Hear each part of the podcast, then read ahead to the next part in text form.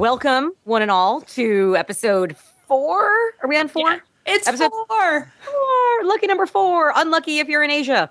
Uh, we are doing this is. I don't understand that reference, but No, in Asia, word number for it. no number four is like thirteen in the states. All If you go into an elevator and you'll I notice your thought it would be way more interesting than that, but I'm sorry if my my it's not your fault. It's Asia's fault. So Favre jerseys didn't sell too well in Asia. Apparently not. Well, you'd go in and like in the elevator, you'll see one, two, three, F.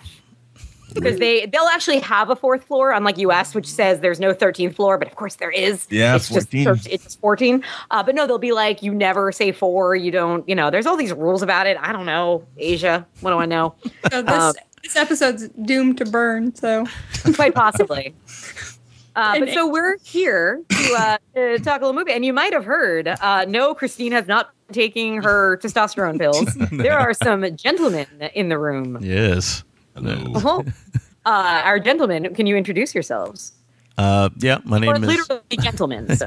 my name is uh, Sammy, and uh, I'm an alcoholic, and uh, I am a big fan of the Feminine Critique podcast and one part of the GGTMC podcast. Who's the other part? Well, he needs to introduce himself. Yeah. Like, to do it. I uh I'm William. I'm Canadian and uh, Hi, William. um, And- Sa- Sammy's Green an alcoholic and William. he's Canadian. Sim- they're similar, Sim- very similar problems. uh, and I also am a big fan of the feminine critique and the women that do it and program it. Um, and I'm also a big fan of the GGTMC. Very nice. Uh, now, I'm assuming most of our listeners know you and probably found us that way. But in case they don't, uh, just give us a little quick rundown. Who is this GGTMC you speak of? Oh man, I mean, Um, what does it stand for? I don't know. It stands for How do I know the it stands for the Gentleman's Guide to Midnight Cinema. We've been doing it for four years, going on four years now, and Going on five years. Oh, going on five years. Yeah, Oh, we've Wow, really? we've we've made a lot of great friends over those five years, uh, you two included, and we have had a lot of fun. And we cover movies that range from absolute garbage to absolute ecstasy. Everything from Matei to Powell Pressburger. Yes, Sometimes the ecstasy is in the garbage. Yeah. yes, quite readily and quite often the ecstasy is in the garbage. If you ask us, Yeah. We like And to bathe fu- in those. Fun fun fact about um, Emily and I, we kind of met because of the GGTMC. No way. yeah, Very true. Really? is. is that true completely? um, GGTMC and OTC. Oh, Very amazing. cool. Nice. Yeah, just from from the old forums back on the Yeah. um, Pop Syndicate days. Yeah, we were both posting, and I remember being like, "Oh, there's a girl named Christine, and she lives in New York. Maybe we should meet one day." Mm-hmm. and then one day Christine emailed me. She was like, "Hey, so it's kind of weird, but I was wondering if you wanted to meet up one day." And we did. And we fell in love. We totally did. Nice. And And so it you know, I think I walked past the restaurant that we first had dinner in the other day. Oh, yeah. It was like So somewhere on the east side. Yeah. it's because of it's because of you guys that we we met. You know, if mm-hmm. we hadn't been listening to podcasts, we never would have found each other, and we never would Talk be about cross pollination. This Exactly. This, was the, the germation of it, if you will. All right. So thanks to you guys for being you guys. it's kind of similar to how we met, right? Will and kinda That is through another met on podcast. The boards, Yeah. talking about Yeah. Bronson and samurai films and Yeah. horses and uh, Yeah, and squirreling and all that good squirrely, stuff. yeah, squirrely red buttons. And uh, in case uh, you listeners don't don't understand what squirreling is, if you're not on the up and up, uh, we recorded n- uh, now our episode. Sort of, I guess you can almost call it 3.5. Uh, we covered a movie along on the Gentleman's Guide to Midnight Cinema. So if you check their feed, you will see their episode number 200. No, what, what number would it be? Yeah, two For you twelve. guys? 696. Two twelve. Yes. two twelve. episode 212 um we picked a film to cover with them and that movie was a little movie called they shoot horses don't they Don't they? Don't they? uh, so if you want to hear our coverage of that alongside them please go to their feed and listen Nice. if you haven't already which we assume you have Uh, maybe not. Maybe not. That, that's what we're hoping. We're hoping that you know some of your listeners come to us, and most of our listeners will go to you guys. So we like that uh, so in following our format that we stole from you guys the first thing well first out well let me say what we're going to be covering later in the show is a movie handpicked by william i believe right Yes. in, in agreement from Sammy, certainly. But yeah, I, I really was jumping at the bit for you guys to talk on it. all right so and that movie is Dark of the Sun, 1968. Jack Cardiff, one of the famous DOPs of all time, uh, but he did step on, into the director's chair on a number of occasions, this being one of them. It is um, one of the most masculine films of all time. Uh, Rod, Rod Taylor and Jim Brown uh, headline this uh, adventure film. Should Yeah. be. So should we're going to get to that. It should be stated It- it- also that that's also known as the Mercenaries in case people can't find it. Yes, too. in, in I think in Europe it was known as the Mercenaries. Yep. So Nice. So we'll get to that. Before we do that, the, like I said, the format we stole from you guys. Um, the last couple films we saw. Now, to hear the last couple films that Christine watched and that Sammy watched, you go back in time to episode 212 of The Gentleman's Guide to Midnight Cinema. Uh, but for the two that were left would be Mil- me, Milliam, me and William, me and William, William. Last couple films you saw. Can you uh, can you tell us? Yes, certainly. I'll make it quick. Uh, my son chose. Uh, we do like a movie night where I'll make dinner and then we lay out like a like a blanket and we eat in the basement and they'll pick one and then I'll pick one that's of course age appropriate. But my youngest son, uh, when I asked him what he wanted to watch, he said Jackie Chan. Now they saw Police Story one a few weeks ago, so we decided to do Police Story two. Went over quite well, uh, which I'm glad that I'm getting my kids into world cinema at a young age. Um, Yeah, it's awesome. You know, there's still some gunplay and stuff, but these films are reasonably tame. I mean, they'd probably be PG for the most part. There's not a whole lot of brutality. Um, so it went over well. Uh, I'd, of course, seen it before, and I'm a fan. Uh, then I decided to rewatch something on Blu-ray. I bought the Blu-ray last Black Friday. I'd seen it once when I was about 12, and I was kind of drifting in and out of consciousness, and I certainly wouldn't have appreciated it as I do now, and that's John Ford's The Searchers. Oh, I still haven't seen that. Oh my God, the Blu-ray is so fucking beautiful. It shows up on TCM a lot, and I've recorded it about three times and always just let it delete eventually because I just have never decided to watch it. it's it's tremendous. It's it's a tremendous, tremendous film. It was kind of inspired by the fact that I'd watched Lawrence of Arabia for the first time about a month ago, and I'd known that Lean was really heavily influenced by some of the vistas and Mm-hmm. the themes and stuff in The Searchers. I, it it definitely is one of the greatest uh, films I think of all time. Um, it's it's really really fantastic stuff. Uh, Natalie Wood is beautiful as ever, and you know. Wayne, maybe one of Wayne's best films. Uh, No, definitely one of Wayne's best films. So, yeah, definitely worth a watch for everyone. Uh, then I rewatched Looper. My wife hadn't seen it, and I figured I'd rewatch it because I'm doing, starting my year end cram. Uh, Is that on DVD yet? No, it's not, as a matter of fact. Okay. Uh, Well, but, but I, but, good job there in you there- know. there's a dollar theater uh, right beside our house, and we went. Hmm, yeah, nice.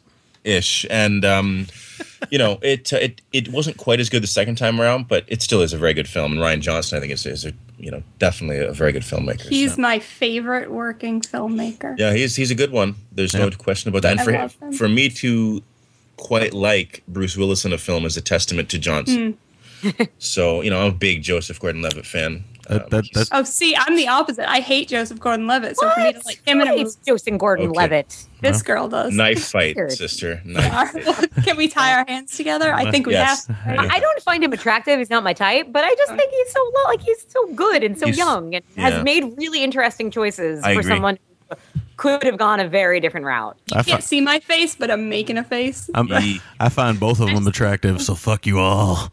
yeah Oh, No, I, or fuck them all. No, the, the, the uh, I'm a bigger fan of Willis than Will is, but uh, I, I like. Uh, well, you you said earlier that it's a testament to Johnson that I like Willis. I'm like, what are you talking? What are you talking about?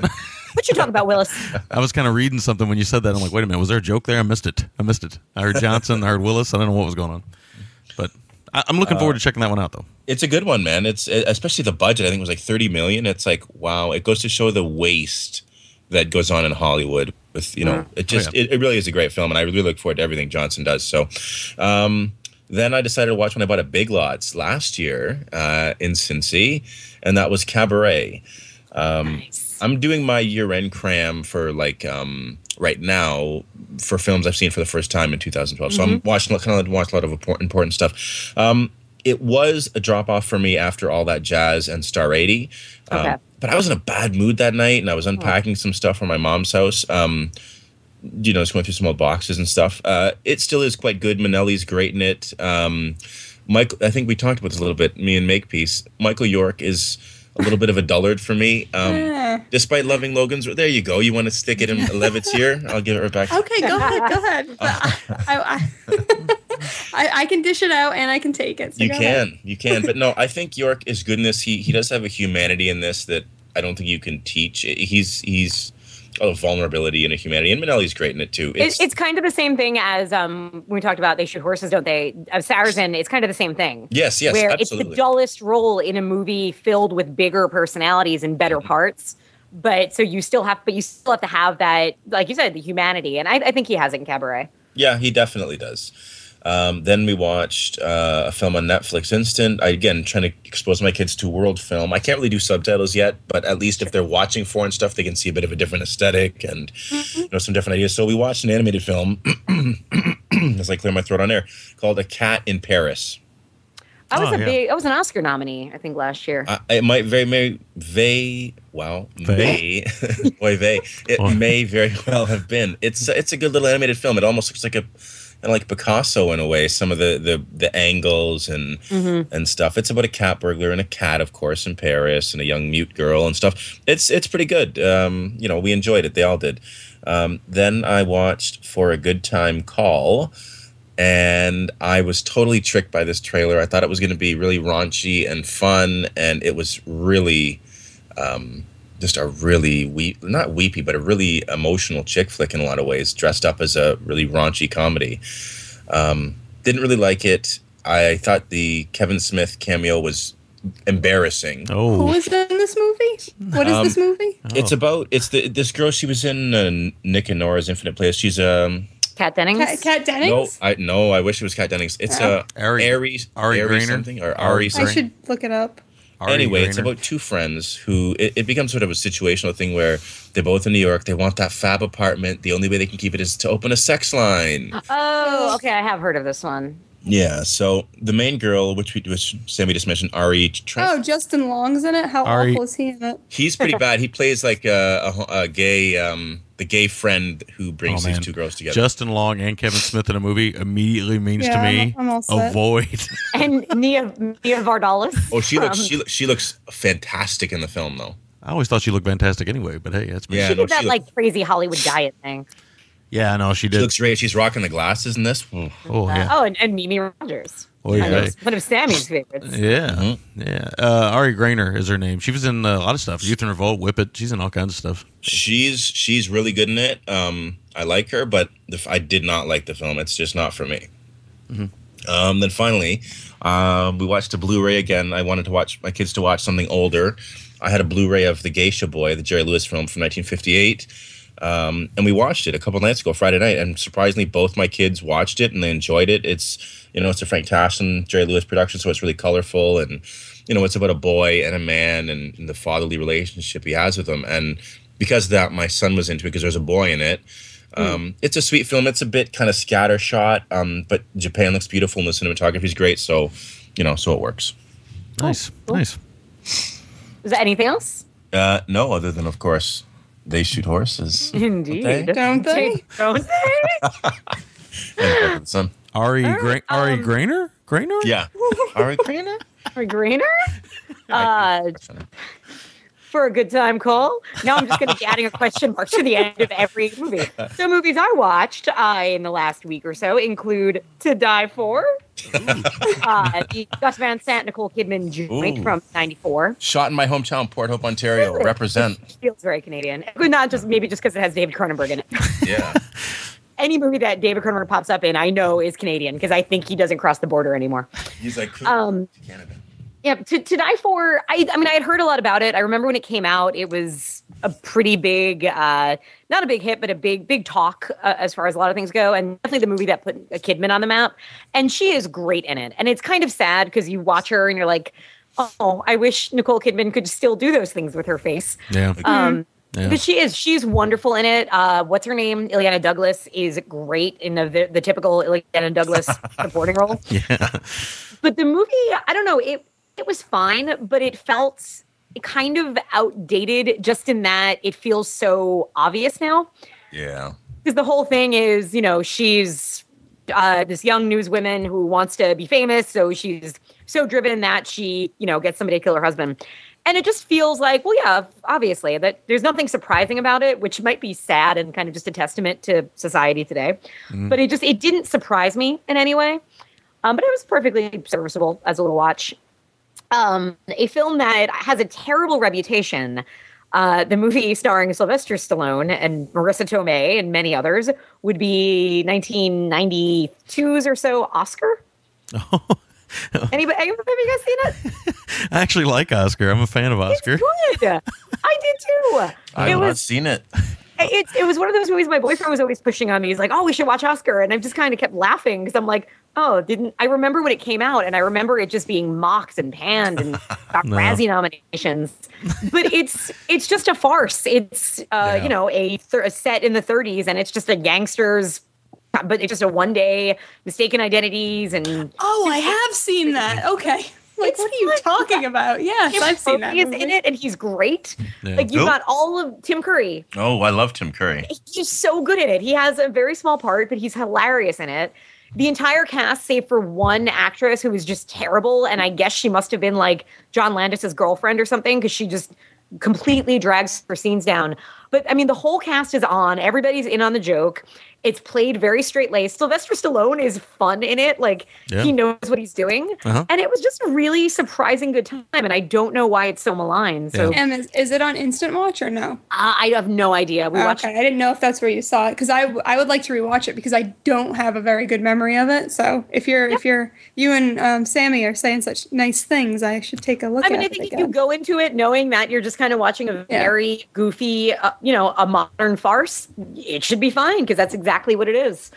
Um, I watched a movie that was kind of disappointing to me because it had been on my like long-term radar for a while, and I got really excited when I saw it on DVD a while back. And it was Bob, the Bob Balaban directed Parents. Oh, yeah. Interesting. Yeah, it. I wanted to like this movie so much. It's kind of a satire. It's a horror movie, but it's more a comedy set in the fifties, very kind of candy colored. And I just found it really boring, and I was very disappointed with that. Oh man, that is like Let me. Uh, Yeah. Can I add something to Oscar? It's one of the few movies I can, that I know of that Joey Travolta is actually pretty good in. Oh, I forgot he was. I forgot to figure out who he was oh, in Oh, it. well, if you if you look Travolta? close, if you look close, you'll you'll be able to tell who the Travolta is. Um, you uh, just look for the chin, probably. Yeah, they all have a similar look. I was I was just looking at the cast of that movie though because you took me back when you Great mentioned. cast. It's insane. It's insane how many Yeah. people in there. Kirk Douglas is in there. Yvonne That's right. In, a, ver- in, a, in the very first scene. yeah, Peter Riegert, Chaz Palminteri. I mean, Jesus, Mm-hmm. Vincent Wow. Spano, Kurtwood Smith. And Vincent Spano has like as the you know, like any farce always has like the young lovers, and he's you know the young lover in it. So he has like a really meaty role, and it. I miss Vincent Spano. I, I I had a crush on him back in the day. I didn't. Um, I didn't. I should. I said yeah right there, but I did not. so. oh, sure you. No, you were more of a Chaz Palminteri fan. yeah, I'm a weren't you? Chaz Oh. Palminteri. Yeah, but it's it's highly recommended. I think it will be a pleasant surprise to anybody today watching it. Hmm. Uh, and it's I mean it's directed by John Landis, who has had his ups and downs, but does know how to make a good comedy, Hmm. and you know so that's that. Um, I watched a very manly movie, uh, The Hunt for Red October. Oh yeah. never seen it. Oh no. Ew. Emily, have had you seen it before or no? No, I'd never seen it before. Oh God, it I've used, to be, it used to be one of my fav- favorite movies when I was little.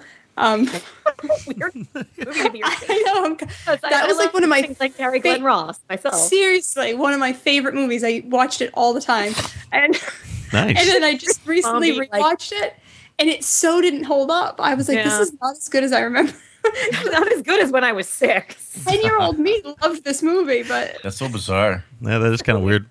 That's cool though. Not only that, you know, it's weird that a six year old girl loved the hunt for Red October, but it's it was such a good movie. I loved it. I mean, you know, I watch. The, I still think the second Ewok movie is great, but that's because I used to watch that a lot as a kid. So hey, That happens. um, I, that, that happens I though. like this one. Oh, I'm sorry. I'm sorry. That, I was just saying Oh, no. that that happens though. You watch movies a lot when you're a kid, and you think they're great, and then you go back and see them when you're an adult, and they just oh. Oh yeah, Yeah, and in some oh, cases, I really, I really thought like it's not like I used to watch. Oh, I used to watch Labyrinth all the time as a kid, and then I watched it as an adult, and it didn't hold up. It was The Hunt for Red October. I thought it would, it would work better as an adult. Yeah, I don't know. I, know I, I see some of the plot holes so much clearer in my in my thirty years. this doesn't really make much sense anymore, huh? Well, it's that's the weird thing is this is like I was watching the movie, but I was getting lost. I'm like, I'm I don't really know what's going on at times because, in fairness to it, it doesn't talk down to you. It doesn't. It throws you in there and expects you to really figure it out.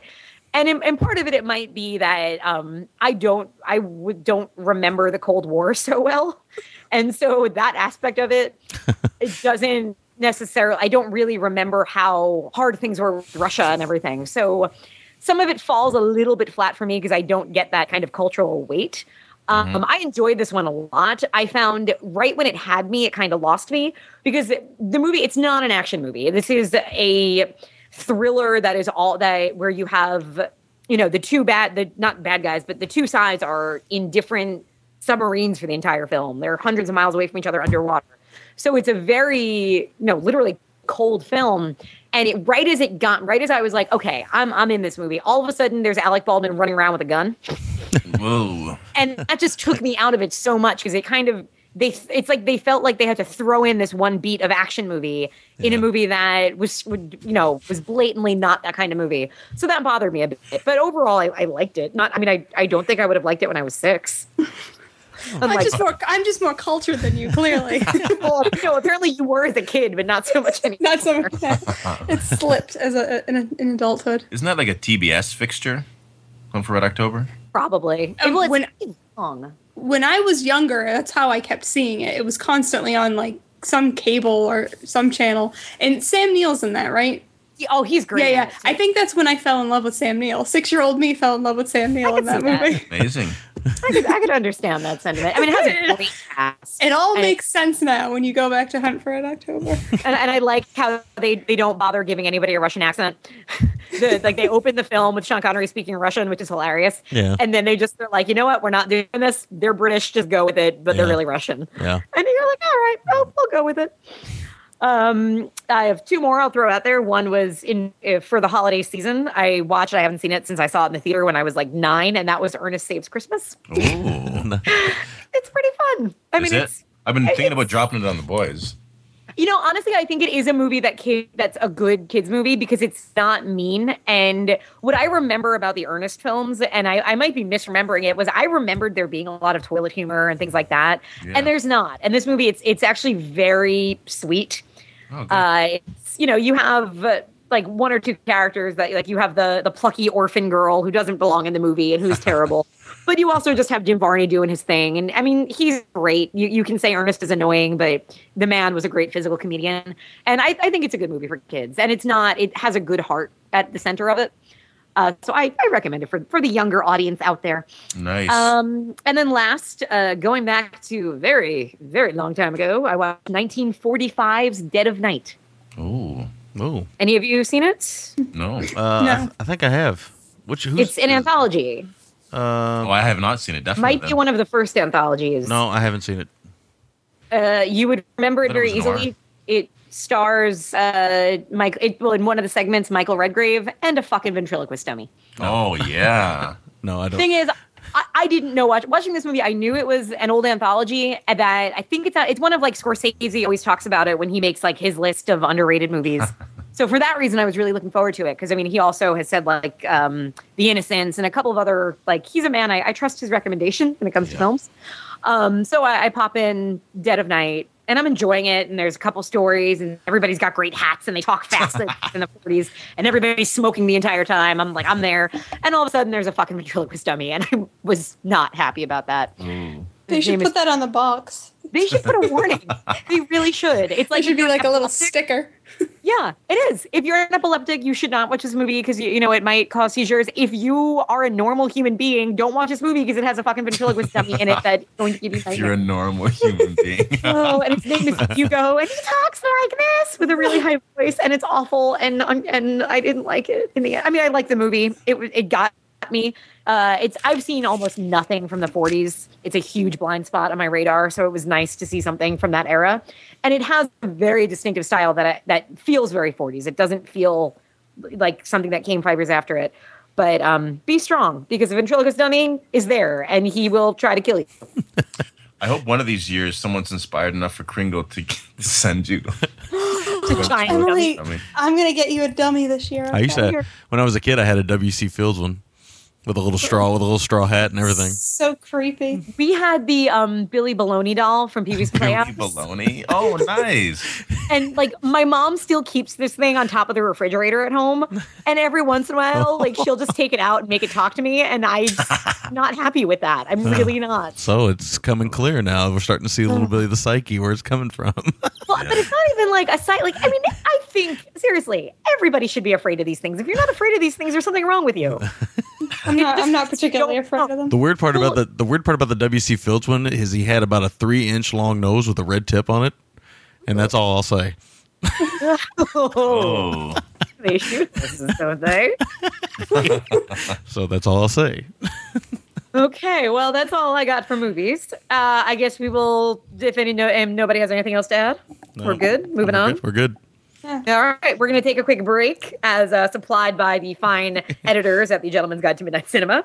And we're going to come Lord, talk. Lord knows we can't do it. I'm, I'm, I I have plans. I'm going to put something in our breaks maybe next time. But in the meantime, Nice. listen to their uh, their dulcet sounds as we take a break and come back with Dark Side, Dark of the Sun, not Dark Side of the Sun, which I keep wanting to call it. All right.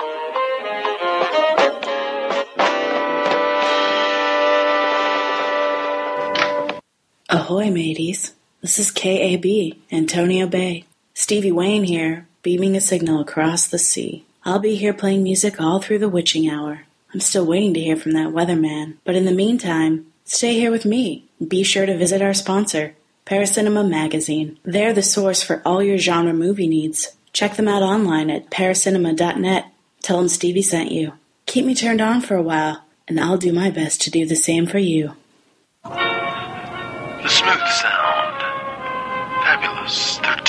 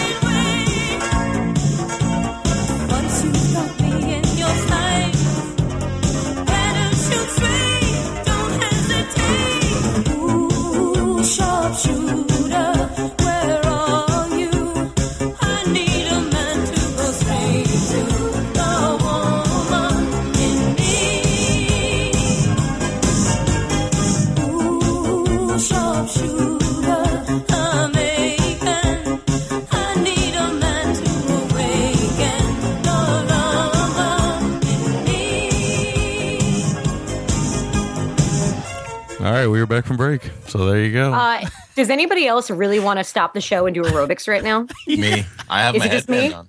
Oh man, let's do it. That that music got me pumped. I know. I'm, I'm pumped That's a uh, little Laura Branigan from the Body Rock soundtrack. Nice. Like nice. first, I was thinking I think I want to have sex with Alyssa because I I'm used to listening to promos in double speed because that's how I listen to my my uh, my podcasts.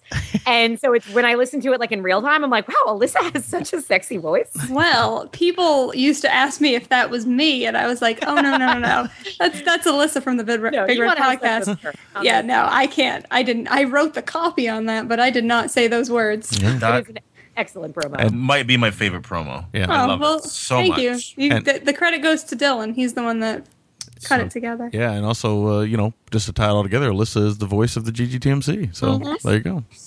That is what some sexy vocal cords, I tell you. Hope I'm not making her uncomfortable. I know she's a mother, but No, no, she saying. knows her vocal cords are I. I hope so. I hope she does.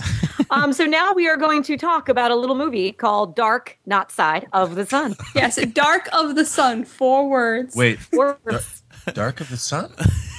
Is it? Dark of the Sun? Don't they?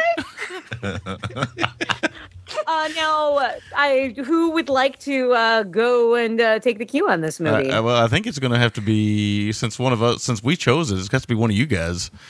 Um, All right, so I- Christine, you, you guys, do you guys want me to synopsize? Do you synopsize anything, or you guys just do it off the cuff? We, we just give a I don't know. Yeah, we have we have a weird thing that we do. Do it, If do I it. can, I Do- can, do I your can- weird Talk about thing. that on air. I, yeah, do your weird thing. That's what we're I here can for. read the IMDb synopsis and it'll kind of be like No. both of our shows are melding together. do do your weird thing. We're here. We're just visitors here. All right. Well, the IMDb thingy says a band of mercenaries led by Captain Curry travel through the Congo across deadly terrain, battling rival armies to rescue $25 million in uncut diamonds. To rescue twenty five million dollars in diamonds.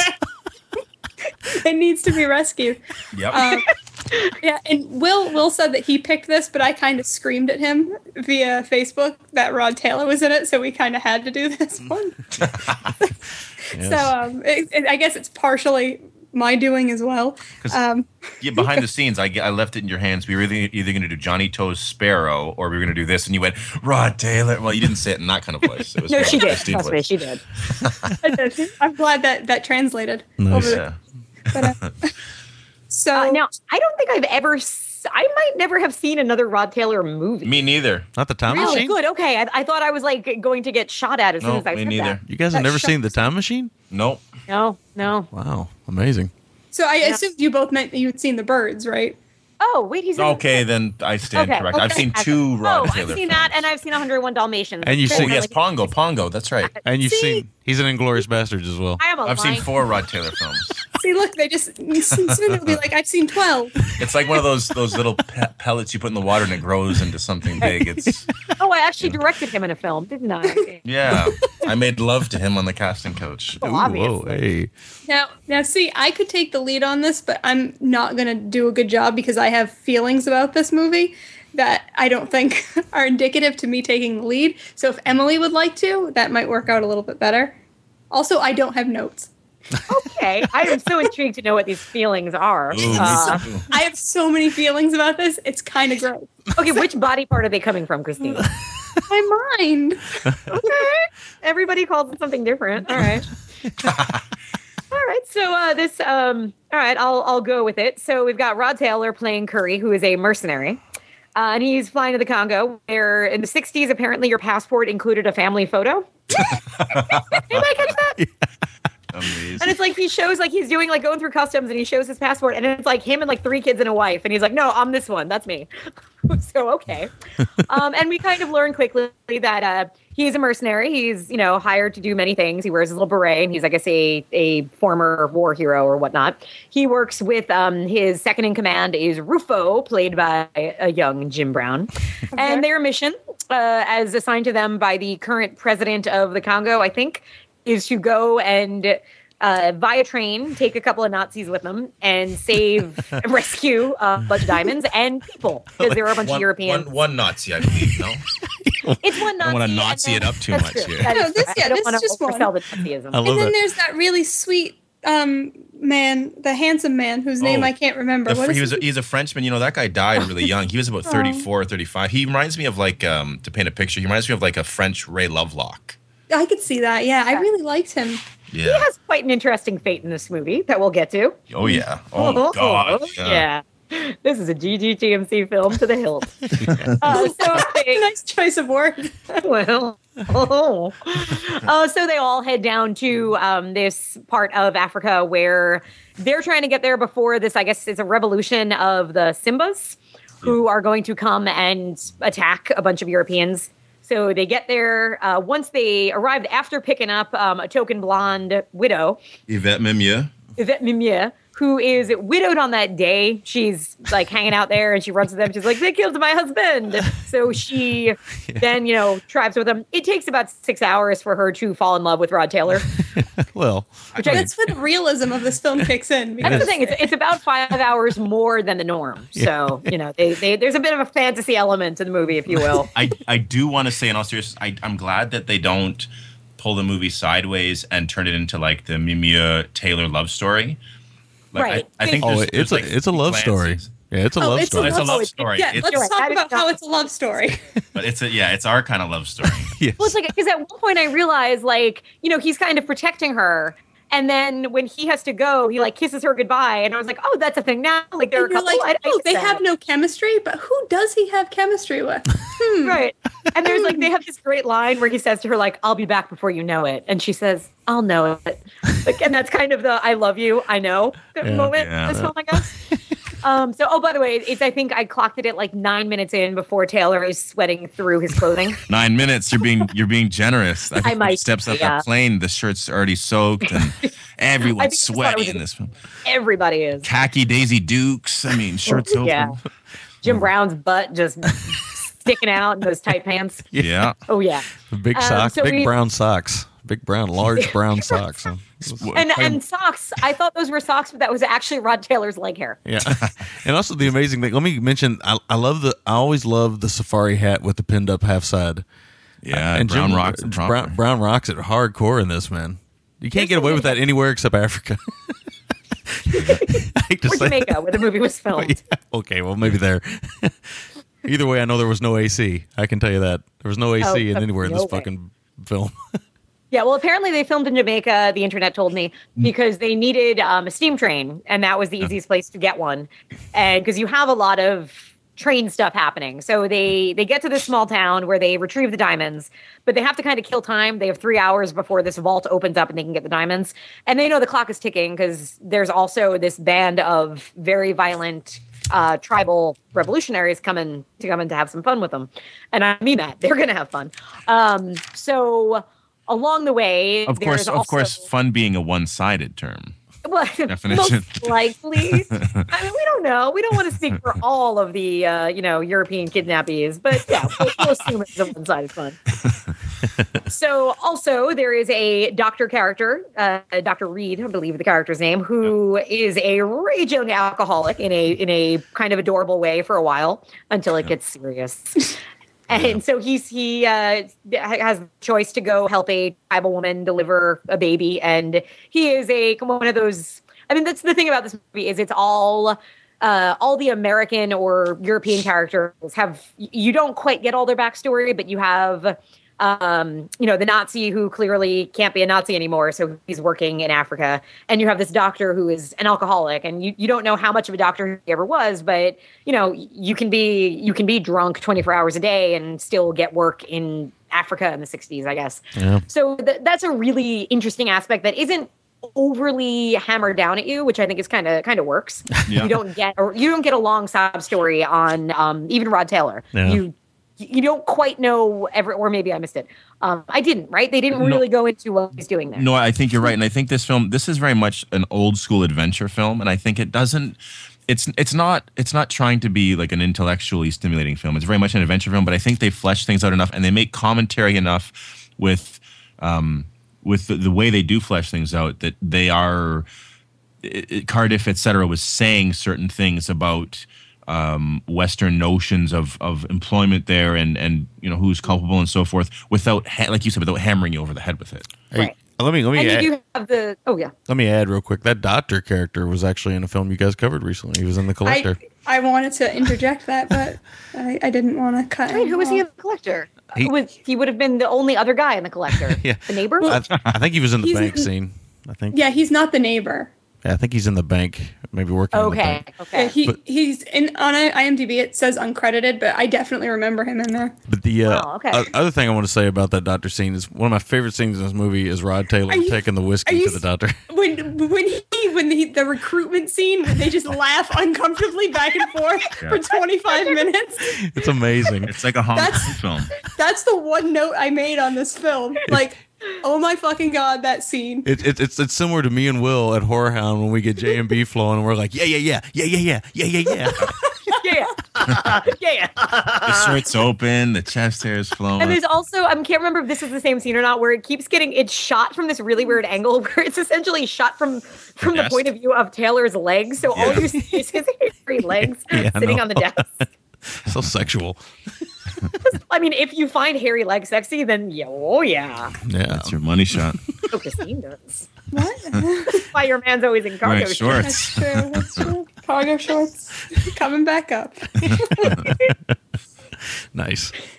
Uh, so you, you know, essentially that's uh, the the bulk of the movie. with that, and we can get into details of spoilers. It's it's not an overly spoiled. There's one big thing I don't want to spoil though. Okay, okay, I can. Oh, I know. Yeah, That's a big one. We shouldn't spoil that. No. I think we all know what that spoiler is. So Yeah. Um, does it uh, involve my, one of my my other favorite lines, which is "Get the box in my caboose, in my caboose." I probably I believe so. It's uh it's a bit knifey. don't they? Don't oh, don't they indeed? And that that knifey moment is a Oh. it's, it's it is it, it is a spoiler because it shocked me when it happened. Yes. I was into this movie and it's it's because it has such an odd tone. Like you said, it's very adventure-y, but there is a lot of darkness to it, and you have this you know ten minute kind of uh, violence and rape orgy that where you don't actually see any rape. In fairness, um, you have like a lot of really brutal things happening. Oh. But it's also, you know, following that, you have Rod Taylor like driving and, and laughing and smiling and trying to get his the guy driving him drunk. He just keeps trying to push whiskey on him. So you Yeah. have this this very odd mix of tones, and I don't know how much of it is just that it plays that way now when you watch it. Yeah, true. Uh, yeah, so I'm I'm not quite sure. Um, last thing I have to say is that um, did anybody else think the Nazi kind of looked like what would happen if Ron Perlman had a baby with Will Ferrell? and if that baby was a Nazi, I could see that. I didn't necessarily Underbite. think And that. the but- hair is Will Ferrell's, but the underbite was Ron Perlman. I I, don't d- know. I didn't think that at the time, but, But now, now, Yeah, now I guess can't I could unsee see it. I- and I do want to say before I forget, Peter Carsten, that that German actor. Sam, you know that spaghetti western with Kinski? I can never remember the name. yeah, God, God with Cain. and or God something? said to Cain, And God Peter said to Cain, Carsten. yeah. Peter Carsten did some pretty good Italian films. He did Web of the Spider and one of my favorite Sabato films, Antonio Sabato Sr., The Last Desperate Hours, which is like Panic in Needle Park. Right. So, but Yeah. yeah, Will Ferrell, Ron Perlman, spot on. Yeah, it is.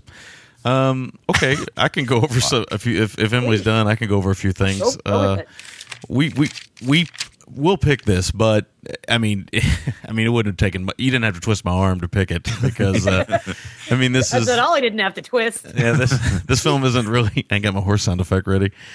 You just and you just heard my Kentucky come through hardcore when I said I ain't got my horse sound effect coming through.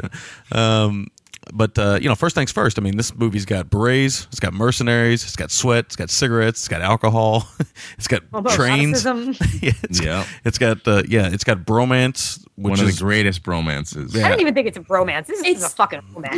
No, they're in love with each other. Oh, yeah, no. they're So legitimately in love with each other. Yeah. And I, I don't know if this is a. I don't want to cut um, Rick off, but I don't know if this is a good time because I wanted to ask you guys how often is this a theme in similar films, especially war films? Because Always. I'm not that well versed in that, and it seem the the more I branch out into like war films or in the trenches kind of films, I'm seeing it come up.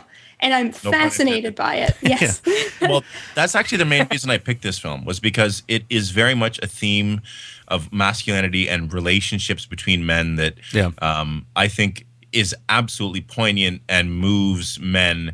You want to get a man emotional okay, when he's talking about film. Even a layman, just you know, your average kind of beer drinker, you get. A, you know a, a, a male friendship as it were in film and that will will move them Yeah. and this film for example this is one of my favorite you know bonding or bromance or romance whatever you want to say um, relationships in film because they do have a love for each other because i think there's something that men are very much of action not words generally speaking so if men have been in action together then there's something um, that that is there that for them feels like a bond deeper than you can ever convey with words Sure. That Yeah. was very, very well put. Yeah, and I'll and I'll also say what I've always argued when it comes to men in films, when it comes to films like these, that some of the best adventure slash action movies slash whatever guy movies, dude movies, like we said on the last episode, uh, the first part of this episode, some of the best versions of that come from almost a homosexual tone. Now, maybe maybe not homosexual so much, but at least a romantic tone between male characters, and it, you can argue this point until you're blue in the face. I don't care who you are, but it, it's there in so much male dominated cinema. It was there in Stone Cold. We talked about it back then. It was there and it's in. We've talked about this stuff so much in cinema and in this type of cinema that you know maybe in this case it may be it may hit you over the head a little bit in some spots. It's a, li- like you- it's a little overt. yeah, it, it's a little bit. It's there, but but the truth is, I mean, you can see it that way, or you can choose not to see it that way. It's it's not exactly. I don't think Cardiff was actually going for that, but I think that it's there no matter what you do because I think we're all creatures and we're all you know. It, gets into a whole political debate, but I don't even want to get into. But I mean, I'm, I'm attracted to Will's mind. So if I was attracted to Will's mind, I'm not attracted to Will physically, but I, I love the guy. Uh, same here. I love Rick, obviously. So- That's why we- I love you know. Emily too. See, I love you, Christine. but there's nothing. There's I mean, nothing. not with the same intensity because you know chicks don't have the same intensity for each other that men do. Apparently, Right. but, you know, Right. There, there's no we can't fight wars together. there's there's no sexuality there. There's no sexuality there, but you guys know exactly what we're talking about. That Oh yeah, it's it's, yeah, there the no matter what you do. Yeah. yeah, that you can't replace either. Yeah. You can't, you know, the, um, a man and woman together in the same situation, they don't have, they don't bring the same uh, equality kind of to each other. It's a different And think- dynamic because of a yeah, different and, and that is especially with with war films, you, you totally see it. There's it, it would disrupt not just like the bonding and everything else, but there's the the trust, I guess, that you would have Yeah. that I imagine, you know, maybe even police officers have it. In that case, a little different because, um, you know, it's a little more equal opportunity. Yeah, you- you're But not just- in that situation. It's. I feel like a lot of this is based on just being cut off from everyone else. yes, Yeah. absolutely. And I guess that just shows my ignorance of the genre because I did not know this was such a prevalent thing, and I am now completely obsessed with it. Oh, fantastic. the the the reality is is that this still goes on. I mean, if you look at something as some uh, that we reviewed not too long ago, or something that's really popular, like Inglourious Basterds, there's a lot of this type of behavior in that film as well. Uh, it, it doesn't go anywhere. I mean, it's still there. I mean, the the Eli Roth character and the Brad Pitt character, they, you could almost argue there's something going on there. I mean, it, That one is more about the ensemble than it is a specific relationship between two men. But I think anytime but you, you but look like the at- Dirty Dozen though, but like the Dirty Dirty Dozen, Dozen, films like you that. feel that The- Wild Bunch is, is the greatest example of Oh, the sure. sort of Yeah. um, men you know willing to to go to great lengths for each other. Yeah, you'd, you'd almost, if you look at it in that way, it's even really darker because you got two brothers and you got two other guys that you could argue are in love with each other. These guys are all in love with each other, but they're really just in love with, they have a common goal that they're in love with. And by that, they- they're in love with each other. I don't know. It, it gets complicated, but it's there. And there- there's also that, yeah, they're the only ones who can get them that goal. Yeah. That's right. Yeah. And you throw a woman in there, well, she's just going to fuck things up because now your priorities have switched. Yeah. Whereas, you know, It you're, muddies the you're with water. dude, yeah, and you know that he's got your back and you've got his back, and you know you might not talk about your feelings, although in this movie they do talk about their feelings. Like but you know that they would save your life and and vice versa. Yeah, it's like uh, to use it in musician terms, it's the Yoko plot. Once you throw a once you throw a woman into the mix, everything gets messed up. uh, let me let me go into a couple other things here. Taylor. Now I know Christine's a Rod Taylor fan. Uh, Yes. Will's not seen a lot of Rod Taylor, but we know now he's seen a few. Or all of them. More than he thought. Now Rod Taylor took a lot of heat in his career for not being a Clearly, very because you sweat a lot. yeah, not being a very diverse actor. He was considered wooden. Um, Oh, I don't know if you know about this, Christine, but I know that he was always considered a very wooden actor. And uh, a lot of people gave him crap because they said he was, you know, he's a real good-looking guy. He's from Australia. He's real, you know, real brash, real, real kind of swashbuckler type looks, you know, and all this types of very manly. Uh, but he always had this kind of monkey on his back that followed him around with being this wooden actor. But everything I've ever seen Taylor in, I, I, I wouldn't classify him as a wooden actor. Uh, now, I would say that he is a great face, and sometimes his face is better than his performances. Yes. But I would not say that he's wooden. Would you?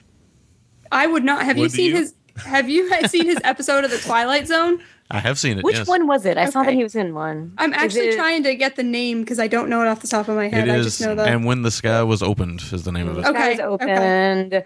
uh, okay, the quick IMDb synopsis: Three U.S. astronauts blast off from Earth on Yep. an initial test flight. I think I have seen that. Oh. That's that's the first.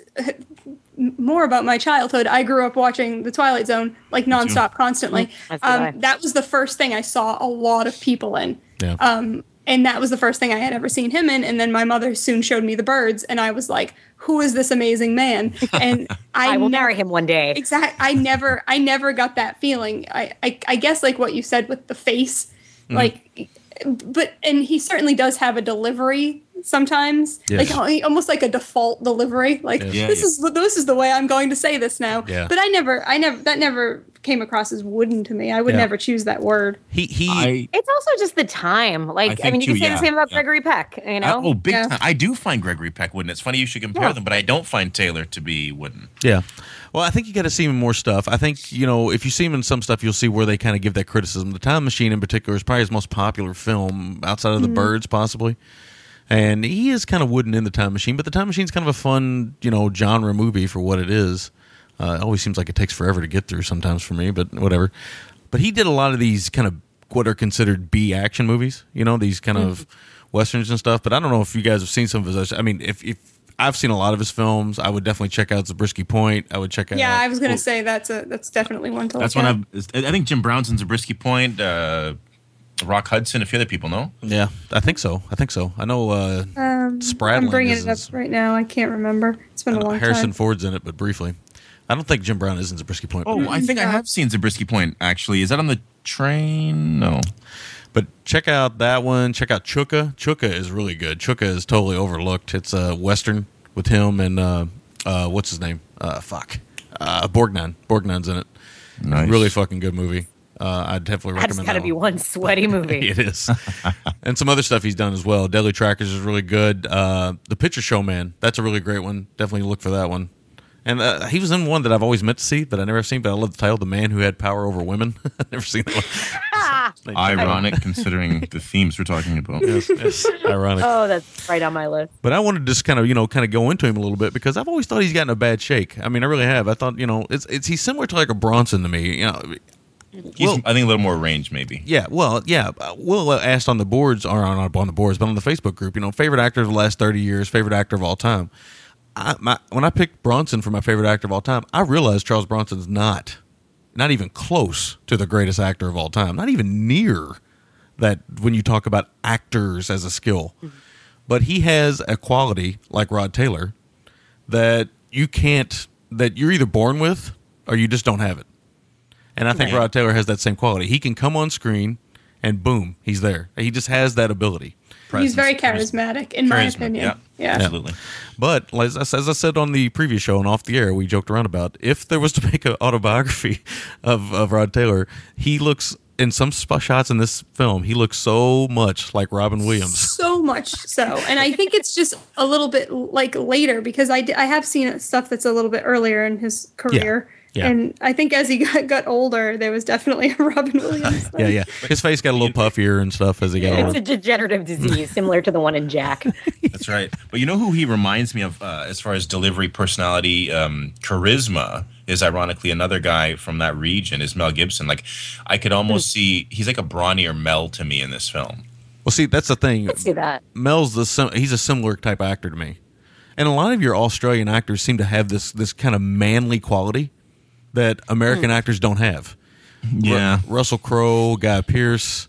These are the more modern versions of this, but you know, uh, you know, uh, Paul Hogan. uh, yeah, there, Paul Hogan. That's definitely a, that's definitely a manly Roger character. Ward. Hey, you know, if you can rock a, Heath Ledger. a leather vest with no shirt, if you can get away with that shit, you are manly, in my opinion. Was a crocodile tooth necklace. Good Crocodile Lord. dude. I mean, he really is rocking some GGTMC uh, fashion, man. Hardcore. I'd like to see Gig Young try that. The uh, the, this is actually, and, and no pun intended. I mean, this is the truth to me. This is actually for me one of Jim Brown's, if not his best performance for me he ever did. I love Jim Brown in this movie so much. So do I. But I think that it's he- unbelievable. I don't know if it's his. He did a lot of great films that no one ever talks about. Stuff little like you know Warner stuff like The Split. Oh, yeah. The out, uh, uh, not the outfit. Um, uh, he did Fingers. That was a Toback. Uh, he was really good in a small. Yeah. He he did a lot of great films. Period. That no one ever talks about. But I do I do admit that to me, um, he, I yeah I love him in this film so much. Yeah.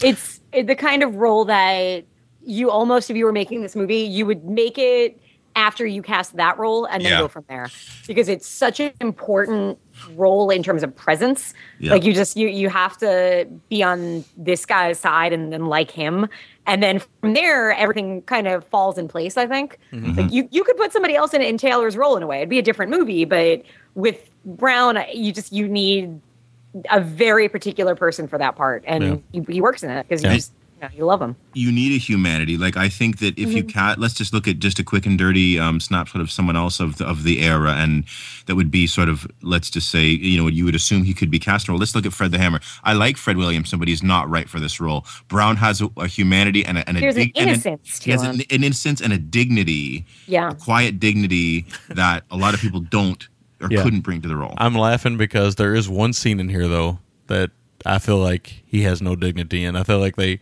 I feel like they kind of hurt him a little bit, and I, I know it, it works for the film and stuff, but I think it's a little ridiculous, and that's when they decide to go incognito into the.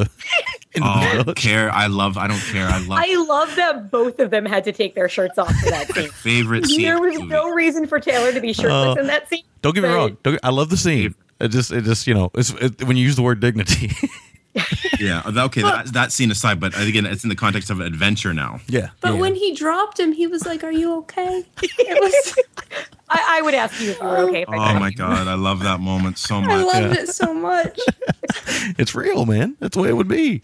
Yeah. Um, But come on, how often would it you see the default like that? Wouldn't it's that's not the default way that two people of the same sex interact on film. It's Yeah. not. well, and, And yeah, I- I agree with you on film. No, it's not. I And- know it's not because just like what we were talking about in the prior film, the way that older women are portrayed in films is not real. Yeah. It's not older people in general. It's just not real. So that's and it's when you see that sometimes it's like holy crap, this is this has got a lot of realism to it and I appreciate that. We we So- talk about that often, and, and when we talk when the films we review, that we me and we'll call it the look. This this look that men give each other when they make a decision. Yeah. and in that little moment before they go incognito, and I love saying that they go incognito because it's hilarious. By taking your shirt But Well, more more Brown goes incognito. Like, yeah, that's true. That's true. But they they they have this little moment, this little look between the two of them. That's like you know, this is both going to be crazy, a little bit fun, and awesome. but Yep. it, it's that thing again of of you're putting your life in someone's hands, and that it's that trust that you're literally you're doing that, and you when you're in that together, I think it's a powerful thing. That again, it becomes it comes down to the thing of men. Uh, are are creatures of action versus words to Right. paint with the broad brush. a couple more notes and I'm done. The the the relationship, the importance of the relationship between Taylor and Brown is solidified, I think, by some moments on the very back end uh, that are great. Some some truly great moments that I can't go too far into because it gives away too much. But it involves a bag of diamonds, involves great looks, smiles. Uh, Just- aw shucks kind of smile. yeah, I mean, the only thing it's missing is the wavy lines to flashback or something, you know. But I mean, all joking aside, it's just great stuff. I mean, it gives me chills now talking about it. I just love the way that they that Cardiff handles that stuff. That he's not completely, even though it might feel like it sometimes hitting you over the head with it. He's telling you these two men love and trust each other Mm-hmm. because they've done this. They've been in, you know, they've been with each other in this, in these, these battles and blah blah blah. By And- choice. Yeah, yeah, they, they've saved each other's lives by choice, probably you know fifty Yeah. times. Yeah. There's one long fist fight in this motherfucking movie. I can't remember which fist fight it was, but there's one. I, I think it might be the one at the end, man. It goes on for a while. Yeah, that that one's pretty long, so that It's might be the one. Vicious. Yeah, the The one first you're one involves a talking chainsaw. Are you thinking about The that one? chainsaw. No, one, no, too. the chainsaw one's awesome, but no, I'm not thinking about that. That's a real chainsaw too. You can see that chain moving on there. Yeah. But I really like that. And I, I, if I had any problems with the film, for me, really, it's and, and I'm not just going to gush all over this movie because I do think it has a couple flaws. I think Yeah, it. it's not a perfect movie. I think No. it it when it the tension needs to be the highest for me, like the safe scene when they show up and they got to wait for the Mm-hmm. safe and they got to they go to this kind of like I don't know like a like a nun's pla- I don't know some religious place some kind of like they take the Convent doctor yeah something like that. That whole dynamic that whole dynamic with the people and stuff that all feels a little almost wasted to me, and, and, it, and it shouldn't because there's a, something that happens. I don't want to give in, again give anything away, but mm-hmm. there's something that happens with the train cars and some awfulness and and stuff. But there's this supposed to be this tension of waiting for this safe, and I never. For some strange reason, that did not work for me. It might have worked for you It guys, was- but it didn't work for me. it was cut weird. No, no, no. Yeah. It was it was it was paced weird. It was cut weird. They were like, "Hey, there's three hours," and then it literally felt like they were waiting for three hours. Yeah. It- or, or yeah, or like because at first I'm like, how long have they been in this town? Oh, right, three hours. It feels like Yeah, it. my 'Cause it's only- like okay, well, we're gonna drive here and drive back and bring this. And then guy drive here. back there again, Yeah. yeah, and drop My- this one off. yeah, Like, my how much only can you do in three hours? Yeah. I can't do that much. my only thought is I think the reason why it didn't work for me so much is because it got away from the the The propulsion of the propulsion of the male characters of the of the relationship between Brown and Taylor. It separated them, and the train. the train. moving. It just yeah, it got away from the train. It got away from all these testosterone infused things that are in the But film. the one thing I really did like about that was I really loved the story with the doctor. oh, me too. Yeah. I love like that. that. and that like if I if we were doing make or breaks here, like that would be the scene for me that kind of was where it suddenly became serious and a little more important of a film in some ways. Mm-hmm. I don't know, it just suddenly felt like all of a sudden here was the human because before that it it feels very light. Yeah. And then with that kind of to me was a turning point of this shit's getting serious. Th- That's why the stakes become real because it's not superheroes anymore. It's it's frail humans. Right. It's, it's this it's this alcoholic doctor making, you know, a really heroic decision Yep. that I didn't see coming from that character. Yeah, And yeah, yeah, and that's the best part of it. That and uh, the- of course the silly part of it to me is the looking at the clock on the the ridiculous amount of uh, information that's up there to let you know that the safe's going to open up. A big red clock face and uh, in yeah. five, Yeah. four. which you know is great for cinema, right? But it doesn't really make much sense otherwise. But anyway, uh, that that if if I had any problems with it, it's a bit of that and a bit of the the secondary characters. Some of the secondary characters are great. The Frenchman, Some of them aren't fleshed out enough. Though. yeah, the Frenchman, the German, they're great, and the Doctor. But some of the other ones that are just kind of around, like they could have done more, I think, with the guy that ran the actual steam engine himself, because he kind of pops. I up mean, he, he has a good ending. yeah. Uh, oh Yeah. wait, not the steam engine. I think thinking Oh, somebody. you're different. thinking of the guy, their, their guide or whatever, the oh, guide. Kataki. I'm thinking of the guy who helps, who shows them the diamonds and kind of explains. He's kind of in charge of that group of people. The the white guy. oh, okay. With the white. Yeah, yeah, yeah. That guy, the the Kataki character, I like Yeah, because uh, he has a great moment. Uh, which Yeah, is yeah, he does have a great which, moment. Which you know, it's both kind of it's a little over the top, but at the same time, it's you know, it's that manly thing. It's that thing of owning up to your honor and blah blah blah. So, you know, get into what you would get out of it what you want to get out of it. But it works for me for some reason. yeah, it may be quaint, but I agree. I think it does work because you know. all right, that's all I got. Uh, sorry, who's up? Uh, Christine. Christine. Or Christine. Oh, okay, well, I don't I don't have much else to add because we, we touched on my my my feelings of passion from this, um, and I don't want to go back into it too much. But that is really what endeared me to this film, and that's really what worked. And I completely didn't expect it. And um, if anybody wants to shoot me any more suggestions of similar Oh yeah, we will. things i'm I, i'm like oh i need to fashion like some kind of thesis about this now um because that's how my brain works in my life. But i also wanted to say something and i might lose some of you here but there um that's the scene with the vault and the train um it really felt like um serenity the firefly movie to me Okay. i don't know Oh, I've see what you seen that. um, just because in that movie they're like the the, the bad people the reavers are coming to get Yeah. into this small town and I there's like that. this rush to get stuff out of the city and i don't know something about it made me really fe- feel like that and i was like oh this feels like And serenity The mercy kill aspect of it too, Yeah, because there's- you know that if these guys get you, you're gonna wish it's you were like dead. bad shit's going down because the if worst the, re- things possible. if the reavers get you they'll you know what, what do they say there's some some line in, Like in they'll movie. rape you, they'll skin you, they'll eat And- you, but if you're you're- lucky, order? they'll do they'll it in do that it in order. that order. Yeah. So Yeah. so that me that gave me a lot of those vibes, which I really appreciated, and also um, just like the whole Inglourious Basterds tie-in, like that the main theme is the That's right. Inglourious Basterds. Th- yeah. That's right. Um, the second I heard it, I was like, "Oh, what's going on? This is amazing." and then, then, and this is probably me reaching, but then the um, the female actress in this is Yvette Mimieux, and I thought, of course, of Shosanna's French. No, I don't think that's reaching because it's It's like not one of reaching? Tarantino's favorite films. It's, yeah. It's Emmanuelle, Emmanuelle Mimieux, and. I was like, "Oh my gosh!" I got so all like like happy and stupid. Well, and the I was same like, "I'm watching Glorious Bastards right now," even though I've watched it four times this year, so I'm not going to watch it again.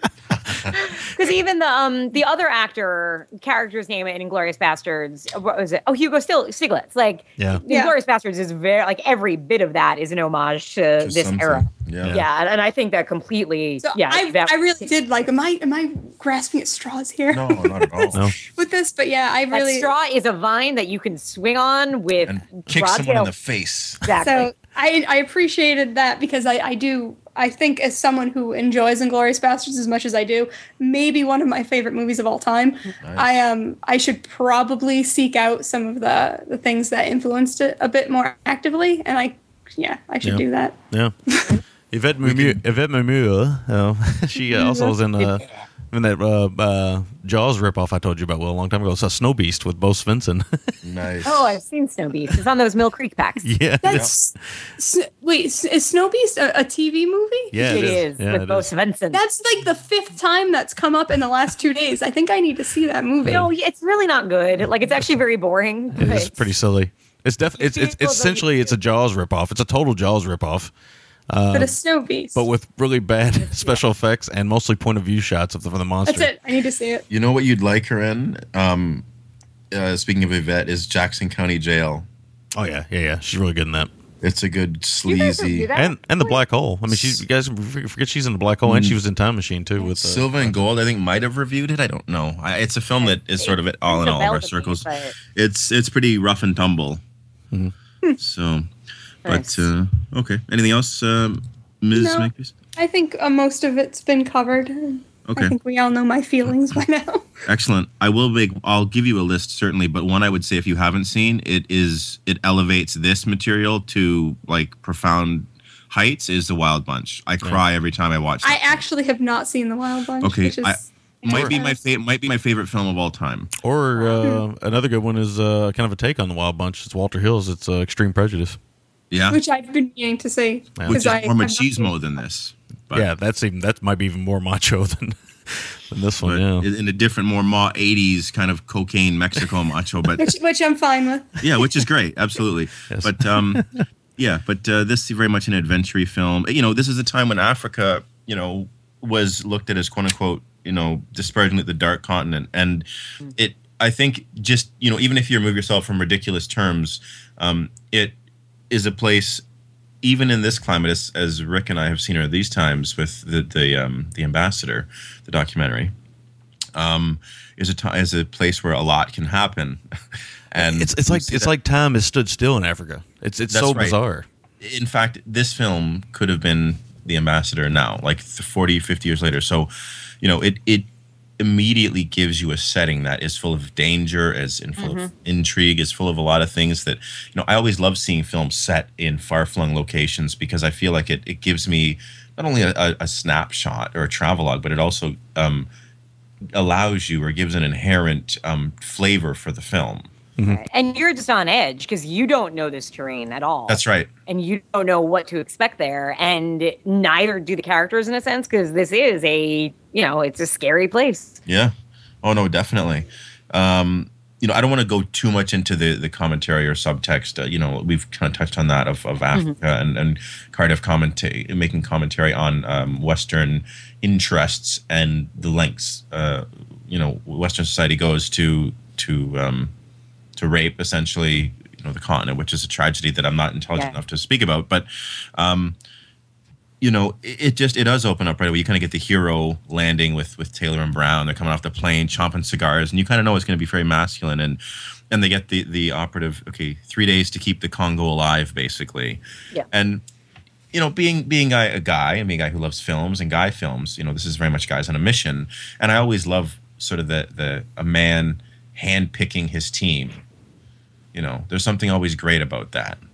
Um, we talked about the theme, which we opened up with on our show, which I adore. I'm just trying to cut through like four pages of notes here in quick order. Um, there's um, what do we got here? Okay, I just said Taylor gets sweatier, which he does, and everyone else does. like we all have that in our notes Yeah, there's some great kind of lines, kind of guy lines, where you know he goes to see the doctor and he says, "You expecting me to go on this mission for one bottle of uh, scotch, good scotch?" He goes, "No, twelve bottles," and that's when and then they laugh Yeah. like the like the kung fu master laugh. It's uh I'm telling you, my, my wife makes fun of me and you when we're together. When we're together, we do it all the time. We we're, yeah, yeah, yeah, yeah, yeah, yeah, yeah. Yeah, it's true. christine we need a thing to do like that too We we do things, right? Trust me, you guys probably do things and you don't even realize you do it. I don't even know if I've paid Oh, attention. that's true Listen, That up, tell us right. what things we do. we will. We'll keep a keen eye out next time. Next time we're we'll gonna, keep an eye out. Yeah, we're gonna peg you guys for it. Um, I think that you know when the train comes, it's great. You know, with the swirling kind of steam, and you get a sense of excitement even above the terrain now because we're on a moving vehicle. And in adventure films, whether it's Breakheart Pass or what's the not, Ice Station Zebra, one of those films of that time. Um, again, on a train. Maybe it's a virus film with uh, Richard Harris. I can't remember which one it is, but you know, train films again, very adventure and.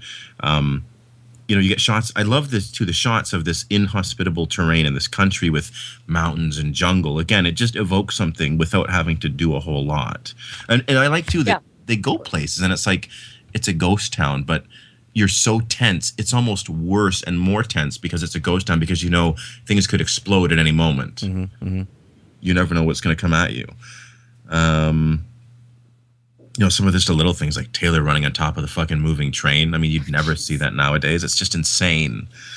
just insane. Um, what else? Uh, you know, lines again, just to kind of add to the brutality of the film. You know, there's a bunch of people killed, and I think Taylor says, you know, the bodies every half mile throw one out. Yeah. Yeah.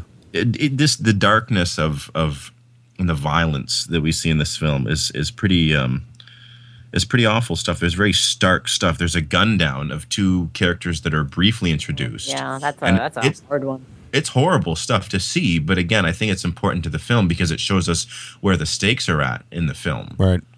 You know, and there's just I get chills thinking about. There's that moment of a character um, carrying those bodies away, and it's just an awful moment. You see the absence of humanity, you know, and uh, it's it's a pretty grim reminder of that. Um, and then yeah, the scene with uh, we didn't talk about too much, but the scene with Taylor and Brown over a beer talking about just you know philosophy, where you come from, what would you do in this case, and you know it's it's a good little moment between them. It's one of the few quiet moments between them when it's words, not action.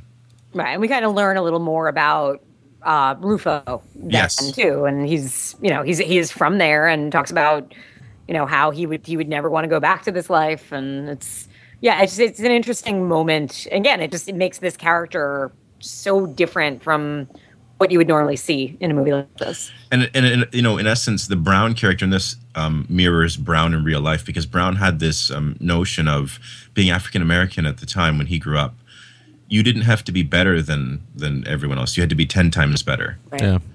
you know Yeah. A lot of his personal philosophies there. yeah, and and you know it's it's true in this. You know, he the, uh, I, I like that they go to lengths to show you he's educated. He speaks four languages. He does this. You know, they make him again very much a character of dignity because it, it- you know in the wrong hands he could have very much been the bloodthirsty savage and in a Western uniform. Yeah. Right. Or which would the have missed the reverse, he could have been the noble savage and been, you know, completely without faults and everything. And Yeah. I think it it almost borders on that. He's almost too good a man. Yeah, But I think they're able just because Brown is kind of playful and because the dialogue is it reels it back enough where it doesn't feel like it's overly kind of glamorizing this man. yeah, no, agreed. Because he does get his hands dirty, right? So, um, I, I don't want to say who, but his character and the arc of his character mirrors another African American character in a horror film of the time. Oh yeah. Okay. I Yeah. got it. I don't. I don't think. I. I, th- I don't think I followed that. You'll have to tell me later. I will tell you off the air, but if I It's like if I that's that's a little vague for me. if I give any hints and or even the direction, I direction, know it'll ruin it. I it'll, it'll ruin understand. it, which I can't. But I'll tell you as soon as we get off. Um, so I think yeah, I think if you're a big enough film buff, you might be able to figure it out anyway. That's true. Christine will Uh, get, I I know, but it's No, no, no, seven no, a.m. no, for me. And I no, no, no. no, no, no, no, no, uh, no, no meanness meant toward that comment. I'm just saying. I, you could once never one, be mean to me. one of those things where you hear it and you're gonna be like, oh yeah. as soon as we're off the air, I'll say it. I'm Um, gonna start thinking about it now. okay, Go- good, good. Just don't burst it out. Yeah, but Yeah, please bet- don't. I bet she. Oh my god, guys! I, I won't. I bet she. I bet she will go. Oh yeah. You're Yeah. The bridge sequence is insane and it's Oh, awful man. and it's punctuated by a terrible decision that needs to be made with a pistol. Yep. Again, we're reminded of how brutal and unforgiving the, the, the where they are is. Mm-hmm. Right, just awful, and just that scene from a technical standpoint to shoot the train and the separation of the train and the fucking fire and How did they do that? it, it's a feat of, of filmmaking and that's what I'm, i love old timey filmmaking seeing things like that and you know we get this horrifying tableau when um, uh, brown and taylor discover it. It's just oh fuck. And it's like it's like you know this thing out of the frying pan into the fire. They go out of the frying pan into the fucking volcano and they do so willfully. Yeah. you know that's when the shirts come off and it's and it's it's like the greatest it's like the greatest one of the greatest most macho moments in cinema. It's like these two fucking sweaty dudes the bromance their shirts are off they're machine gunning motherfuckers. It doesn't get any more kind of pump your fist it just on a base level than that Yeah. you know? Yeah. um i don't want to say too much more but i i love this film and i i, I do want to say that um Chris Davies Rowan and Davey McElmore promoted the hell out of this film, and I finally was like, I got to see it, and I'm glad I did, and I hope that a lot of people will watch this film through um, through our four review of it. So Yeah. yeah.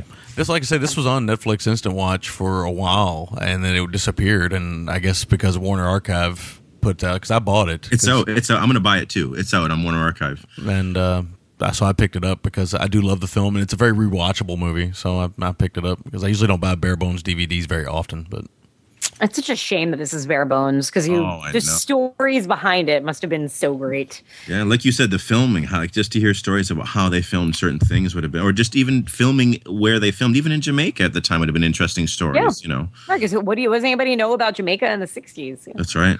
yeah, it's, well, it's a pretty crazy place now. I mean, we were just talking about that the other day. The block is hot. Yeah, hot block. Yeah. That sounds like. never mind. Never mind. Not even gonna go there. This is a different show. this is another show. Hey, Where's my horse? oh, okay. So uh, I guess that's. I- I'm so used to taking the lead and telling everybody to, to button up, but uh, Emily, it's your show. It's Oh, yeah, show. sure. It's your show. It's oh, y'all. oh, it's it's, it's you y'all show. something. It's y'all show. Hey guys, so so do, does everybody want to rate it? Do we need to go over our rating styles? Yeah, because I will. We probably I know how you guys do it, but it's you know you probably should. do you want to. Yeah, go ahead. Hey, if this is the first time you're listening, um, Emily and I decided to rate things a little bit differently. We give movies two ratings. One is our actual from one to ten number grade, and the other one is the and that's based on the. It's, I have to rephrase this. say you have to say it one way. Sorry, it's again with the time. Okay, What am I paying you for? I know. Take back my check. Um, the first grade is the actual quality of the film, how we deem it to be quality wise, recommending it to somebody else.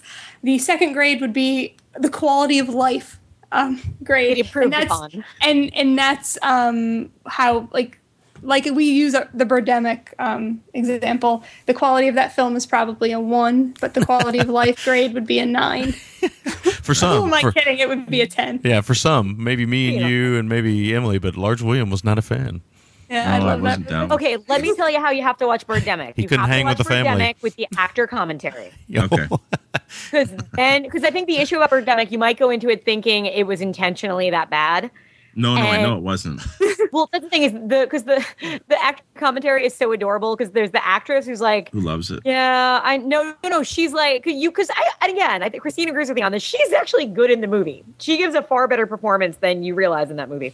But she just talks about how like how like frustrating it was but she like she's like but i had the lead in a movie how could i walk away from it i should have walked away from it after i was told i had to be the makeup artist but i wouldn't get credited to be the makeup artist because if i because at that point it would look like a cheap movie and then like the actor talks about how like yeah i'm in a movie Didn't so didn't you guys mention that? I, I remember hearing that on your show. You guys talking about that. I think. because i can't talk about the movie without recommending the commentary track do a whole new appreciation for it Amazing. All but right, yeah so- so, uh what do we let our gentlemen rate first Guys, gentlemen, go first. Oh, okay. Uh, okay. Turning the tables on you So now we're, we're being Flipping the script, to you know. yeah, fl- yeah, flipping the script on the GGTMC. Here we go. Um, okay, so actual quality of the film, I would give this a eight point two five for actual quality of film. For you know rewatchability, whatever, whatnot, for love and blah blah blah. I give this film like a nine point five Yep. because this is one of those ones like Inglourious Basterds and like a lot of men on a mission films. I find.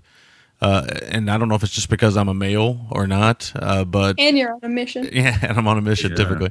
But uh, I just find them very rewatchable. The recruitment scenes, the the great scene you mentioned that one scene, Will, with uh, uh, uh, Brown and him at the bar. But what I really love about that scene is also that Rod Taylor just shuts that Democrat, that, that bureaucrat, just shuts him up. Just Well, like he was a journalist. He's Yeah. supposed to be a you know a free thinker, and he's he's fucking uses calls him a fat cat racial journalist. Yeah. calls him a fat cat journalist. Just smacks, basically smacks him across the face with his words, which I loved. But uh, yeah, it's a nine point five as far as the second part of my rating goes. Oh, nice. Large William. All right, William. Oh, we're pretty close here. I think actually we're identical. You said 8.5 Eight point for, eight point two um. Okay, so I am slightly above you for um, uh, film. I think it's yeah. I could hover between eight point two five and eight point five. Um, I, it's certainly not a perfect film, but I do think there's enough technically and you know on a visceral kind of thrill level that it it is like an eight point five. We'll say, but quality of life, yeah, is high. It's like a nine point five. This is a film that's very rewatchable um, because of the themes and the setting and, and what they did with the film. So yeah, eight point five and a nine point five for me. Very nice. Christine. Um, all right. Well, for my my um, quality of the actual film grade, it's um, when I going into this, I was thinking about it, and I was like, ah, seven. But uh, you know, after talking about it, it's probably closer to closer to an eight, realistically, um, because it, I I would rewatch it in that. I didn't think I would have that reaction. Um, so I, I'd give it an eight, and for the quality of life grade, just because of how interesting I found the character interactions and the relationships, and how it has spurred me to want to seek out more similar, I'm going to give it an eight point five. Nice. Nice, yeah. Um, I'm on a similar wavelength with you, uh, as often is the case. With uh, quality, I I'm around an eight. I think I was wavering between seven point seven five and eight, but I think again talking about it has upped it a little bit for me. But yeah, it's a little inconsistent in tone here and there, and I don't know that all of the kind of non uh, action or non essential stuff works as well as everything. So I'm gonna go I'll go eight. And quality of life, um, yeah, similar. It just because it I enjoyed it a lot and had no idea what I was getting or what I was getting next. And it was also fun going into a film where I knew so little about, like you were saying, I knew a little about the film, but I also knew so little about this era and genre of mm-hmm. film. So it was just kind of constant surprises throughout. So at the risk of being a broken record, I'll go also go 8.5 for quality of life. Nice. Nice. Yeah. That, that that begs the question: Do you guys think you would have pursued this otherwise? No, No, I never would have had any, any reason to watch it unless Mission somebody had really told me to. I'm glad. So I get kind of goes back to the other way. Do Will? Do you think you ever would have watched They Shoot Horses? They Shoot Horses, don't they? I think don't they? I I would have. No, I, I I would have. I think eventually, but you know how it all goes. With all of us being obsessive cinephiles, it would have been way down the totem pole. You know, I don't adore any. I, I really like Fonda, but outside of Fonda, I don't adore anyone else in that film. So, you know, Pollack is is someone although I love the Yakuza. You know, up and down in his films, but um, it's interesting though too. I think that you guys, as you girls, the ladies just mentioned, talking through um, they shoot horses elevated my score, and much like talking through this one elevated your guys' score. So I think it's it's interesting to look at those themes, and I think very much um, it's interesting the way we program the, the two episodes of our shows because um, horses or don't they um, is is to me dominated by very much a female uh, performance, and this is dominated by masculine themes. So we we we picked films that I think uh, cater to whether on a conscious or subconscious level, um, you know, things about our, our show or our our sex. Or gender? Our gen- yeah, exactly. There you go. Is it gender or sex? I think Excuse that's me? always a whole whole gray line. Excuse me, am I missing out on something again? I missed I missed the Johnson line earlier. Now I'm missing the sex line. Ari Graynor? Okay. I don't know. No, but I think that's I think it's important. I think that the, one of the great things about you know w- we do a show that you know tends to be kind of more catered toward dude cinema. Let's be honest, uh, and it's great to have female uh, compadres, compatriots, uh, fellow film lovers out there. Women that we would gladly go into the mo- the, the jungles of the Congo with. Aw, thanks. who are very open minded enough to review uh, films that you know, like Dark of the Sun, uh, honestly. Whereas you know, I, I know a lot of women that wouldn't even give it a second chance. But I did I did Oh, want to ask the question. But only reason why I thought you might pursue it at some point, especially Christine, is just because I know she loves Rod Taylor so Taylor? much. I know, but there's so much. There's so much Rod Taylor that I haven't seen. As much as I have seen, there's more that I haven't. So I Yeah. this probably wouldn't have, you know, been too high on that list of things, uh, blind spots to Talk fill ab- in. So Yeah, talk about an actor who doesn't Or look anything like yeah. he doesn't look anything like he used to. He seems as Chur- No. Churchill and Inglourious Basterd. It's unbelievable. it doesn't even look as the same same person anymore. All right, so it's y'all show. You close it out how you All want right. to close it out. Yeah, well, first, um, please tell us, gentlemen, where our listeners can find you. Ooh, uh, ggtmc.com or the G- Other than the, the bar down at the end of the street with the couple bananas on. yeah, the the ggm was it? What's the blog spot? Is it the It's the, ggmt? the ggtmc.blogspot.com and Right. of course just ggtmc.com or Facebook. Yeah, Facebook. You can find us on Facebook. A lot of big, a lot of stuff goes on in the Facebook group. If you're not a member, You might you might have the most happening Facebook group out there. Just That- that- that up. Impossible to keep up with. The ama- Impossible. When I, when that group started, I'd we I'd get like if I'd open my Facebook app, I'd have like maybe three updates to look at. Now, when I open my Facebook app in the morning, I have at least, at the very least, a small day is like a small day is twenty. A regular day is like forty or fifty. I'm like, I gotta have a catch up now, and I've been on vacation. I'm way behind. Oh yeah, we're we're lucky to all of us be part of a community of, of of passionate cinephiles that, and I've said before, we can talk about Mexican art house right down to '80s post-apocalyptic films, and it's great that we all have a community, you know, with you girls that you know at the forefront that can appreciate the spectrum of film. So we're we're we're very thankful that um, we got to do this show with you guys because you're dear friends and and cinephiles, fellow cinephiles. Well, we appreciate it so much. And again, thank you more than anything for recommending a film that like we said we never would have pursued. And I think it's opened us both up to many things. uh, So, Christine, if people want to find more about us, what do they do? That's a funny question. Well, they can, Oh, they can, uh, they can search for us don't in i. out website I know they can search for us in iTunes, um, which I did, and I subscribed to us, so it works. Good on Um, you. You can find us on Facebook. Just search um, Feminine Critique Podcast, and we can talk about stuff there. Um, you can email us at thefemininecritique at yahoo.com. And we are on Twitter. Um, again, that is a whole confusing thing, but um, Well, because you know it's weird. I don't know if it's the same for you, but I can't really when I log in, I don't see what you said. Like it's it's like we're two separate entities in there. So I know, that's I'll why see all these replies. So I'll reply back to people who you've probably already replied to. It's very Oh, confusing. well, just sign your tweets. Just put a little e, and people will know.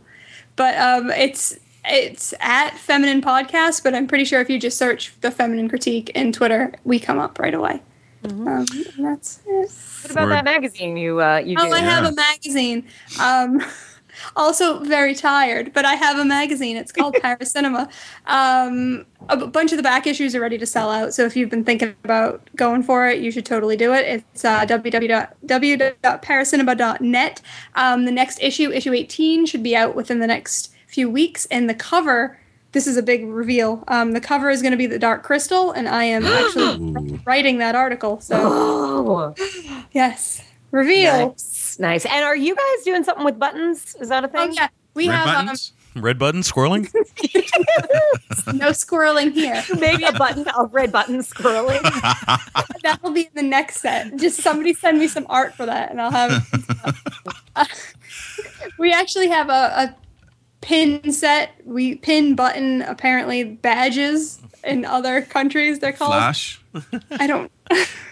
They're little little pins, one inch pins. Um, they have the website name. One of them says "Watch More Movies," and the other one is a little eight bit Ash from Evil Dead that Dylan Nice. designed. Nice. And um, each one comes with a PDF of the cover article for the first issue ever that is no longer available.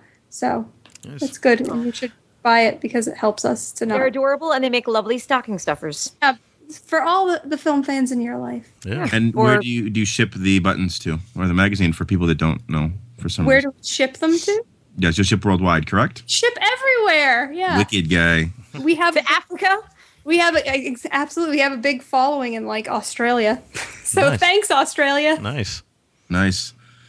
A lot of nice. uh, a lot of crocodile tooth necklace wearers support your magazine. Yeah, we appreciate them and their crocodile tooth necklaces. And their shirtless look under vests. Yeah. Best way to do it. The Don't only they? way to do it, don't they? All right, folks. Well, thank you for listening. And re- don't forget to go over to the GGTMC to listen to the first half of this episode, which was on the shoot horses and uh, some other movie picks. we will be back probably in a week or two with Christine. Do you remember what we're covering next? Uh huh. High anxiety and Clue. Yes, both on InstaWatch. Ooh. It is our lighter-hearted watching because I've been bringing Christine down with making her watch really sad things lately, Oh man, including they shoot horses, don't they? I love Yeah, uh, that was pretty sad. I love Clue. So, I love Clue so much, and it's basically because of Colleen Camp in a French maid outfit. Yeah, I Yeah. could see that. I could see that. For me, it was probably Tim Curry. First, maybe gonna- the first say. Jackson I fell in love with Tim Curry in that oh, movie. He is he is so fu- he's so good in that Oh, movie. he's- So he's- good in Clue. Amazing that Yeah. movie. Mm. So I'm really looking forward to to discussing that one, Awesome. and we'll do that soon. If if anybody has any feedback or anything, you hit us up at all the places Christine said. Yep. And uh, in in the tradition of the GGTMC, we're going to say Adios. adios. Adios. adios. Later. Adios. Bye.